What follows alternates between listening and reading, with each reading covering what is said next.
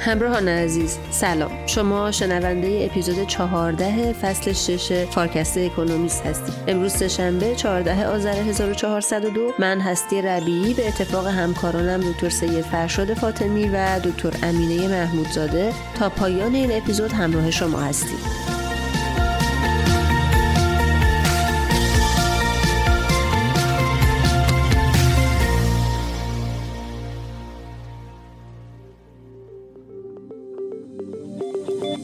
thank you اپیزود در واقع آخرین قسمت از فصل شش فارکست اکونومیسته و ما از شنوندگان عزیزمون شمایی که ما رو میشنوید و دنبال می‌کنید صمیمانه بابت همراهیتون تشکر می‌کنیم. از آقایون حامد فقیهی عبداللهی آرش سامردی اگر درست خونده باشم و مجتبی سید حسینی. به عنوان کسانی که در طول فصل شش ما رو با بیشترین تعداد کامنت همراهی کردن دعوت می‌کنم تا اگر صدای منو میشنوند از طریق شماره تماسی که در caption اپیزود اومده با همکاران من در شرکت مشاور مدیریت رهنمان تماس بگیرم. دوستان من قصد دارن برای شنیدن نظرات ارزشمندتون ازتون جهت حضور در یکی از جلسات شورای سردبیری فارکست که برای برنامه ریزی فصل بعدی برگزار خواهد شد دعوت کنند و ضمنا هدیه ناقابلی رو به رسم یادبود تقدیم حضورتون کنند امینه جان سلام. سلام خدمت شما و مخاطبان عزیز فارکست. توی کنداکتور دیدم که این هفته مقاله چین به سمت کمک مالی بزرگ پیش میره رو انتخاب کردی. این مقاله چه ویژگی داشته که انتخابش کردی؟ مقاله از یه طرف توضیح خوبی در مورد رفتارهایی که می‌تونه یه ورشکستگی کم آوردن ناتوانی تو باز پرداخت بدهی گسترده تو سطح کشور رو ایجاد کنه ارائه می‌کنه و از طرف دیگه سازوکاری که چطور نجات افراد نکول کرده می‌تونه خودش نکول و ورشکستگی رو زیاد کنه و یه بهمن بسازه. این از سوتیتر هم میشه فهمید میگه که چین به سمت یه نجات بزرگ پیش میره اما دولت مراقب کجمنشی هست خب میشه مسئله رو باز کنی و بگی که داستان مقاله چیه؟ مسئله به بازارهای مالی و تامین مالی دولت‌های محلی برمیگرده. یه شواهدی ایجاد شده که دولت‌های محلی یه سری از خدمات شهری یا اتمام یه سری از ساخت و سازهایی که داشتن رو الان متوقف کردن. و مثلا فرض کنید که یه سری از خدمات حمل و نقل شهری و اینا که متوقف شده این اعلامیه ها رو شاید به نوعی هم بشه اطلاع رسانی به خود شهروندا دونست و هم یه جور اطلاع رسانی مقامات محلی به دولت مرکزی که بخوان سیگنال بدن که ما چقدر شرایط مالیمون الان نامناسبه. یه سری هشدارهای مستقیم تری هم وجود داشته. بعضی از دولت های محلی مستقیما به دولت مرکزی اعلام کردن که ما دیگه قدرت بازپرداخت بدهی ها رو نداریم و ازش تقاضای کمک مالی بیلات کردن. خب خود دولت های محلی کاری برای کم کردن این مسئله بدهی انجام ندادن و اگه انجام دادن آیا موثر بوده؟ چرا؟ تو سال گذشته دولت های محلی بودجه خودشون رو کاهش دادن که بتونن مانع تعطیلی یه سری از سایت های ساختمونی بشن. بعضیاشون پیش پرداخت رو کم کردن یا وامای مسکونی رو تسهیل کردن که تقاضا رو بتونن زیاد کنن و از این طریق منابع مالی لازم رو فراهم کنن که ساخت و سازا نخوابه. با این حال به نظر می‌رسه که این تلاش خیلی هم موفق نبوده. نیمی اول نوامبر فروش خونه تقریبا 20 درصد نسبت به سال گذشته کاهش پیدا کرده. و فروش زمین های دولت های محلی هم همینطور. خب این زمین های محلی وقتی فروخته می شدن یه منبع درآمدی مهم برای دولت های محلی بودن که الان کاهش قیمتشون در واقع کاهش مقدار فروششون خیلی روی بودجه دولت های محلی اثر گذاشته. یه مشاهده دیگه هم مربوط به شرکت های تامین مالی دولت های محلی. ببینید توی چین خود دولت های محلی اجازه ندارن که اوراق منتشر بکنن. بنابراین این شرکت های تامین مالی دولت های محلی LGFB اینا ایجاد شدن که منابع مالی رو از مردم جمع کنن.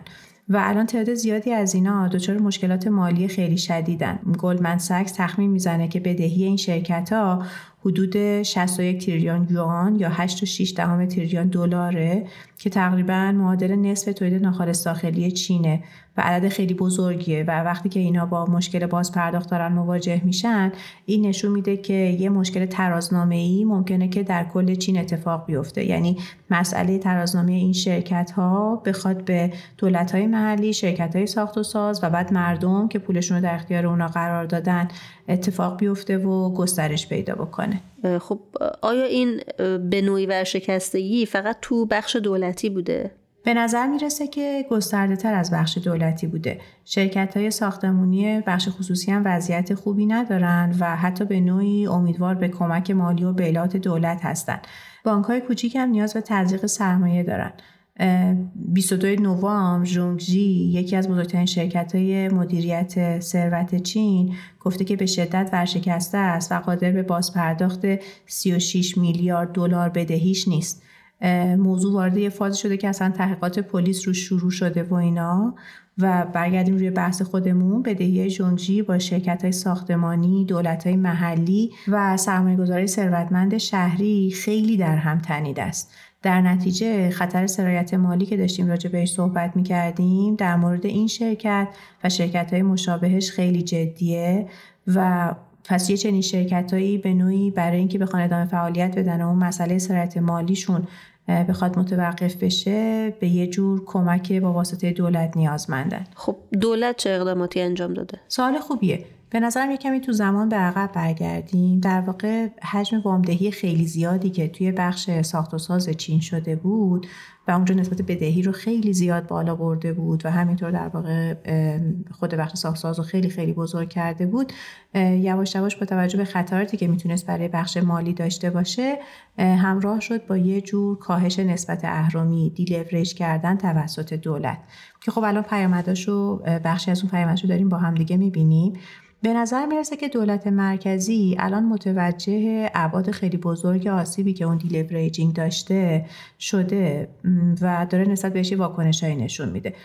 بولنبرگ گزارش کرده که از بانک خواسته شده که اینا وام های کوتاه مدت بدون وسیقه به یه تعداد معدودی از شرکت های ساختمونی ارائه بکنن و یه فهرست پنجاه تایی از شرکت ها هم داره تهیه میشه که این شرکت ها واجد تامین مالی جدید از طریق بانک، انتشار اوراق قرضه یا سهام هستند. علاوه بر این ظاهرا دولت یک تریلیون یوان بودجه در نظر گرفته برای مسکن ارزان قیمت و نوسازی شهری یک تریلیون یوان هم اوراق قرضه دولتی تو ماه اکتبر منتشر شده که خب اینا می‌تونن یه بخشی از اون پول نقدی که مقامات محلی بابت بازپرداخت بدهیاشون بهش امید بستن رو تامین کنن و اینا طرحی هستن که دولت مرکزی در دست داره که جلوی ورشکستگی دولت های محلی و خرابتر شدن اوضاع بازار املاک رو بگیره. اون شرکت های تامین مالی محلی هم که داشتیم در موردشون صحبت می کردیم یه سری وام پرهزینه رو با اوراق در واقع کم بهره دارن جایگزین می‌کنن که این باعث میشه که فشار زیاد بازپرداخت توی یه سری از شهرهای فقیر حسابی کاهش پیدا کنه ولی خب یادمون باشه که اصل بدهی تغییری نکرده و بالاخره صورت مسئلهش انقدر بزرگ هست که نشه زیر فرش قایمش کرد. یه نکته که هست اینه که اون یه تریلیون یوان که برای نوسازی شهری کنار گذاشته شده اگه محقق بشه احتمالا افراد بیشتری رو به خرید خونه ترغیب می‌کنه. ولی یادمون باشه که میلیون ها نفر دیگه هم هستن که اینا منتظر تحویل املاکی هن که بابتش پول پرداخت کردن. و یه عالمه از این خونه ها توی اون زمان مقرر ساخته نمیشن. یادمون باشه مثل داستان همون شرکت جونگجی که راجع بهش صحبت کردیم یه عالمه از این شرکت های ساخت و ساز همچنان بدهکار میمونن در قبال سرمایه گذاره ثروتمندی که پول اولیشون رو گذاشته بودن اینجا. و به نظر می‌رسه که دولت لزوما دلش نمی‌خواد که همه این سرمایه گذاره ثروتمند رو ازشون حمایت مالی بکنه. در مجموع اینا اقداماتیه که انجام شده هرچند تحلیلگرا این مجموع اقدامات رو به عنوان یه بیلات در نظر نمی‌گیرن. خب چرا بیلات نیست؟ یه بیلات یا نجات واقعی به تعداد زیادی از شرکت ها یه دسترسی مبسوط به اعتبارات رو فراهم می‌کنه. یه جوری که عملا اعتماد به روان شدن و ایجاد خرید فروش توی بازار رو به در واقع فعالان بازار برگردونه. در این حالت تقاضا برای زمین هم زیاد میشه. در نتیجه دولت های محلی دوباره می‌تونن درآمد بالاتری از اون محل فروش زمیناشون داشته باشن. خب ابعاد اقدامات دولت که دیدیم در این حد نیست. شاید دولت حتی داره یه مقداری از یه سری از بانک های سایه یا شرکت های بیمه ای هم برای اینکه بتونه مسئله رو تخفیف بده استفاده می‌کنه. اگه درست یادم باشه تو اپیزودهای قبلی گفتی که فقط 50 شرکت رو حمایت مالی می‌کنن؟ آره این طرح تامین نقدینگی فقط برای 50 تا شرکت ساخت و سازه مشاهده که نشون میده دولت نمی‌خواد همه رو نجات بده. حالا چرا نمی‌خواد همه رو نجات بده؟ ایده اینه که فقط از شرکت های سالم اما فاقد نقدینگی حفاظت بشه و اجازه بدن که شرکت های ورشکسته واقعا شکست بخورن و حذف بشن. چون حضور اونا مثل یه جور زامبی میمونه که منابع داره در اختیار خودش می‌گیره ولی کمکی به بهبود وضع موجود نمی‌کنه. معمولا دولت توی یه چنین شرایطی خطر کجمنشی خیلی براشون جدیه. منظورمون اینه که یه بنگاهی که می‌تونه خودش خودش رو سرپا نگه داره در این حالت خودش رو ضعیفتر نشون میده تا بتونه از کمک دولت استفاده کنه. بحث مورال هزارد کجمنشی که همین تغییر رفتار افراد تو شرایطی که ما نمی‌تونیم وضعیت اونا رو دقیقا ارزیابی کنیم نشون میده معمولا توی بیمه شدن اتفاق میفته خب؟ و این اصلا مسئله اصلی بیمه هاست. حالا وقتی داریم تو سطح کشور و سرمایه گذاری و اینا هم در موردش صحبت می‌کنیم می‌تونه خوش نشون بده وقتی که حمایت گسترده محقق میشه. تو این حالت شرکت ها وضع خودشون رو بدتر از اون چی که هست نشون میدن که مشمول حمایت بشن و از رانت موجود توی اون ابزار حمایتی بهره بشن. در نتیجه ابعاد و حجم پوشش اون بسته نجات خیلی بزرگ میشه و پیامدهای اقتصاد کلان داره. ممکنه منجر به افزایش تورم یا کاهش ثبات مالی بشه. خب از اونجایی که همیشه احتمال اشتباه هست و وقتی پای رانت در میون این اشتباه خب واسه خودش یه سری زینف و اینا هم داره. بنابراین به نظر می‌رسه که تو اینجور مواقع از بین بردن علف های هرزونه که انگیزه کجمنشی توشون خیلی زیاده خیلی مهم باشه. شاید به همین دلیله که دولت چین فعلا از ایجاد یک آخرین وام دهنده لندر آف لاست ریزورت جلوگیری کرده و ابعاد این حمایت مالی رو داره محدود نگه میداره. ممنونم امینه جان. سلامت باشید. خیلی خوشحالم که تونستم توی آخرین قسمت این فصل فارکستم در خدمت شما و مخاطبین عزیز باشم. خدا نگهدار و روزگارتون خوش. گفتگوی بعدی رو با دکتر سید فرشاد فاطمی در مورد بازار خودروهای برقی در آمریکا انجام دادم. همراه ما بمونید.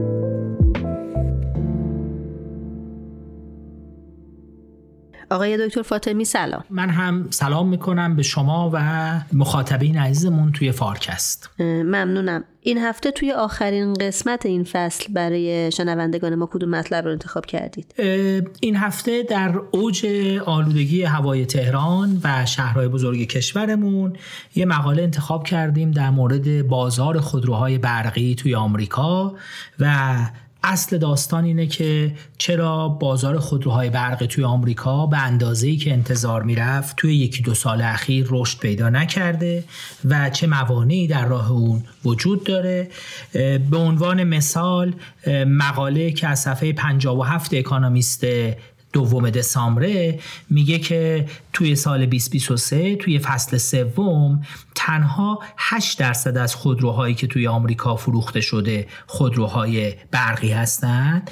این عدد برای یک سال هنوز به یک میلیون خودروی برقی که البته خودروهای بر مبنای باتری را میگه و خودروهای هیبریدی را که عملا هم باتری و هم موتور بنزینی دارن جدا می‌کنه هنوز به یک میلیون نرسیده. این عدد برای اروپا یه چیزی تقریبا به 80 درصد بیشتر از نه یک و هشت هم یک و هفت هم میلیون خودرو در آمریکا در اروپا فروش میره از خودروهایی که باتری دارن با باتری کار می‌کنن و فول برقی هستن کاملا برقی هستن. و میگه که آمریکا به هیچ عنوان نتونسته اعدادش را به اون اعداد نزدیک کنه. آقای دکتر چه شواهد دیگه ای از کاهش تقاضا برای خودروهای برقی تو آمریکا ارائه شده؟ بله مقاله شواهد متعددی داره ارائه میده. میگه تنها دو پنجم خریدارای خودروی آمریکایی خودروی باتری را به عنوان یک گزینه اصلا در نظر می‌گیرن و جنرال موتور در مقابل 600 هزار خودروی در اصل بنزینی که فروخته تو بازار آمریکا تنها 20 هزار تا خودروی برقی فروخته. و تو همین حالت هم خودروهای بنزینی در حالی که به طور متوسط 54 روز طول می‌کشه بین تولیدشون تا ارائهشون به بازار برای خودروهای برقی که داشتم خیلی خیلی کمتره این 92 روزه. و خارج از ایالتهای کالیفرنیا، فلوریدا و تگزاس تقریبا خودروی برقی خیلی خیلی به ندرت مشاهده میشه. علاوه بر این خودروسازا شروع کردن سرمایه گذاریشون هم توی خودروهای برقی کاهش بدن. اعلام کرده که یه برنامه 12 میلیارد دلاری سرمایه گذاری خودروهای برقی رو به تاخیر انداخته. جنرال موتورز یه برنامه 4 میلیارد دلاری را که یکی از در از خطوط خودروهای برقیش را تبدیل کنه برای وانت های برقی پیکاپ های برقی اون را به تاخیر میندازه و به این سرعت انجامش نمیده و نهایتا اینکه باتری سازا هم شروع کردن به داون اسکیل کردن و کوچیک کردن خود تولیدشون.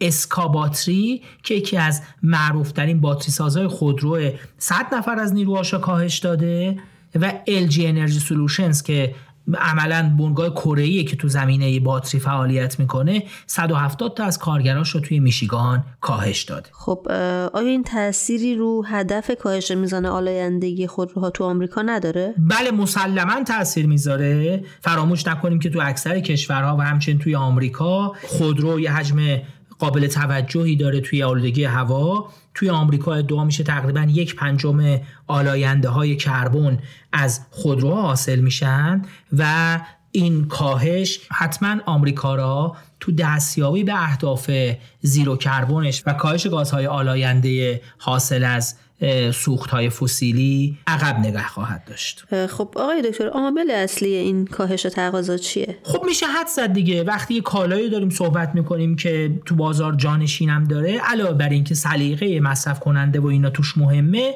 احتمالا اصلی ترین عامل عامل قیمت. متوسط قیمت خودروی ایوی خودروهای بر مبنای صرفا باتری برقی توی آمریکا 52 هزار دلاره. در حالی که متوسط قیمت های معمول برای خودروهای بنزینی تنها 48 هزار دلاره. اینا باید اضافه کرد به اینکه به واسطه اینکه قیمت سوخت توی آمریکا در مقابل جاهایی مثل چین و اروپا ارزون تره هزینه خودرو شامل هزینه خریدش و هزینه استفاده از اون در پنج سال توی آمریکا یه چیز اولش 65 هزار دلار برای خودروهای برقی که برای خودروهای بنزینی تقریبا 9000 دلار کمتره. اون 4000 دلاری که در مورد قیمت خرید بود 5000 دلار هم عملا رانینگ کاست 5 ساله خودروهای برقی بیشتر میشه. البته بخشی از این برمیگرده به قیمت بنزین منتها این اضافه بکنید به اینکه خودروهای برقی معمولا هزینه های بیمه ای گرونتری دارن. شارژر احتیاج دارید براشون بگیرید اگه تو خونه می‌خواید اونا رو شارژ کنید. و همونجور که گفتیم بنزینی که توی آمریکا به نسبت برای خودروهای بنزینی ارزونتر از جاهای دیگه دنیاست. پس عملا قیمتی اثر عمده داره. البته برنامه های برای دادن اعتبار مالیاتی به افرادی که خودروی برقی می‌خرن وجود داره. معادل 7500 دلار منتها فرایند دادن این کمکی فرایند طولانیه. افراد باید فرمایی رو پر کنند و اعطای اون معافیت مالیاتی یا اعتبار مالیاتی عملا منوط به اینه که خودروهای انتخاب کرده باشن که قطعاتشون قطعاتی باشن که به طور خاص توی آمریکا تولید شدن و به همین خاطر خیلی فرایند دریافت اون کمک مالیاتی دولت هم برای افرادی که بخوان بیان و خودروی برقی بخرن و مشوقای دولتی استفاده بکنن خیلی خیلی ساده نیست. خب پس آقای دکتر چرا رشد بازار این خودروها مثلا توی چین چشمگیری بوده. مثلا تقاضا تو چین از حدود یه میلیون دستگاه تو سال 2020 الان حدود 4 میلیون رسیده. نکته اولش اینه که به نظر میاد خودروسازای آمریکایی در داخل آمریکا بیشتر روی مدل های خیلی شیک و در از گرون خودروهای برقی تمرکز کردند. و خودروهای ارزونتر و خودروهای باتری ارزونتر توی آمریکا خیلی خیلی سخته که شما با سی هزار دلار یه خودروی برقی پیدا بکنید در حالی توی خیلی از جاهای دیگه دنیا به خصوص توی چین این اتفاق می‌تونه بیفته. پس یه مسئلهش مسئله در از اینه که خودروهای برقی تو بازار آمریکا همچنان همهگیر نشدن توی همه سطح بازار و البته نکته بعدیش همون بحث قیمت بنزینه که خب چین قیمت های بنزین توش خیلی خیلی پایین تره و البته حمایت هایی هم که احتمالا دولت چین می‌کنه از باتری سازا و خودرو سازا برای خودروهای برقی اون هم جای خودش داره که آمریکا هنوز حمایتاش به اون سطحی نرسیده که بتونه با اون موارد رقابت کنه. نتیجه این میشه که تو بازار خودروهای برقی آمریکا ما یه گپ زیاد مشاهده می‌کنیم با بقیه جاهای دنیا. و آقای دکتر خودروسازا و همینطور سیاست گذاره آمریکایی چه استراتژی رو توی همچین شرایطی دارن دنبال می‌کنن؟ بله استراتژی که می‌خوان پیاده بکنن خب استراتژی متفاوتی هست. اولا خودروسازای آمریکایی به نظر میاد مقاله میگه توی یه میدون دارن دور خودشون میپیشن خودروهاشون به اندازه کافی نمیفروشه چون نمیفروشه مرتب مجبورن روش تخفیف بدن تخفیف های سنگین میدن. وقتی تخفیف سنگین میدن خودروها به اندازه کافی ریترن مالی نداره. مجددا خودروسازا تشویق نمیشن خودروی برقی بیشتر بسازن. یعنی یه ویش سرکلی انگار اتفاق افتاده که خودروسازی آمریکا یه جایی مونده و الان میگه خودروسازا به طور متوسط 10 درصد دارن تخفیف میدن روی خودروهای برقی در حالی که این برای خودروهای بنزینی بیش از 5 درصد. نیست. و فورد به طور خاص بخش الکتریکال فورد 62 هزار دلار به ازای هر یه خودرویی که داره میفروشه داره ضرر میده. یادمون بیاد متوسط قیمت خودروهای برقی تو بازار آمریکا نه برای فورد 52 هزار دلار بود. یعنی فورد حتی سرمایه گذاریش و پول قطعاتی هم که داره برای خودرو داره میده داره جبران نمیشه. و در حالی که فورد برای هر یه خودروی بنزینیش داره 2500 دلار به طور متوسط سود می‌بره. این در است ضرر مجتمع شده باعث شده رشد در است بازار خودروی برقی توی آمریکا خیلی خیلی محدود باشه. به چرا حلای فکر کردن؟ اول اینکه امیدوارن که در است برای فرار از این چرخه معیوب. اولین اقدامی که داشتن خب این بوده که یه سری برنامه‌اش رو به تعویق انداختن. یعنی سرمایه گذاری تو صنعتی که سود آورده کم کردن. دوم اینکه تلاش کردن برن سراغ یه سری پلتفرم. به جای اینکه فقط باتری ها بیان بذارن داخل یه در از پوسته ای که مال خودروهای بنزینی بوده پلتفرمایی برن که خاص خودروهای برقی ساخته شده و از اون طریق بتونن بهرهوری ایجاد بکنن. علاوه بر این عملا کمکی که اینجا می‌تونه بکنه اینه که وقتی پوسته برای خودروی بنزینی ساخته میشه این پوسته ها سبکتر خواهد بود حجم باتری کمتری خواهد داشت و عملا این مقداری کیفیت خودرو می‌بره بالاتر. علاوه بر این امیدوارن بخشی از این هم برگرده به عنوان مشکلاتی که همیشه یه خودروی جدید داره. به همین خاطر بالاخره یه مدل جدید همواره تو اول کار راه افتادنش مشکل داره. تمایلات مردم در موردش دچار مشکل است و امیدوارن یه بخشی از این هم رفت بشه با اینکه خودروهای برقی به بازار بیشتر معرفی بشن. مقاله در مورد اینکه خودروسازهای آمریکا به سمت خودروهایی با در از کوالیتی پایینتر و ارزونتر برن اشاره نکرده منتها میشه حد زد که احتمالا اون هم یه استراتژی خواهد بود که به اون سمت بازار هم حمله کنن و البته یه کاری هم که سیاست گذارا دارن انجام میدن اینه که عملا بیان و تلاش کنن که اون تکس کردیتی که دارن میدن را تو لحظه خرید خودرو اویلیبل کنن. یعنی اون معافیت مالیاتی را تو لحظه ای که فرد داره پول خودرو میده بهش پرداخت کنن و این نمونه برای آینده که حالا فرمی پر کنن بهشون تعلق بگیره و نگیره و عملا اون مشوق و مصرف کننده تو لحظه خرید احساس کنه. میشه خواهش کنم مقاله رو جنبندی کنید و بگید که چه درسایی برای ما توی ایران داره؟ بله امیدوارن همه این موارد از جمله افزایش کیفیت افزایش رنج محصولات که دارن می‌سازند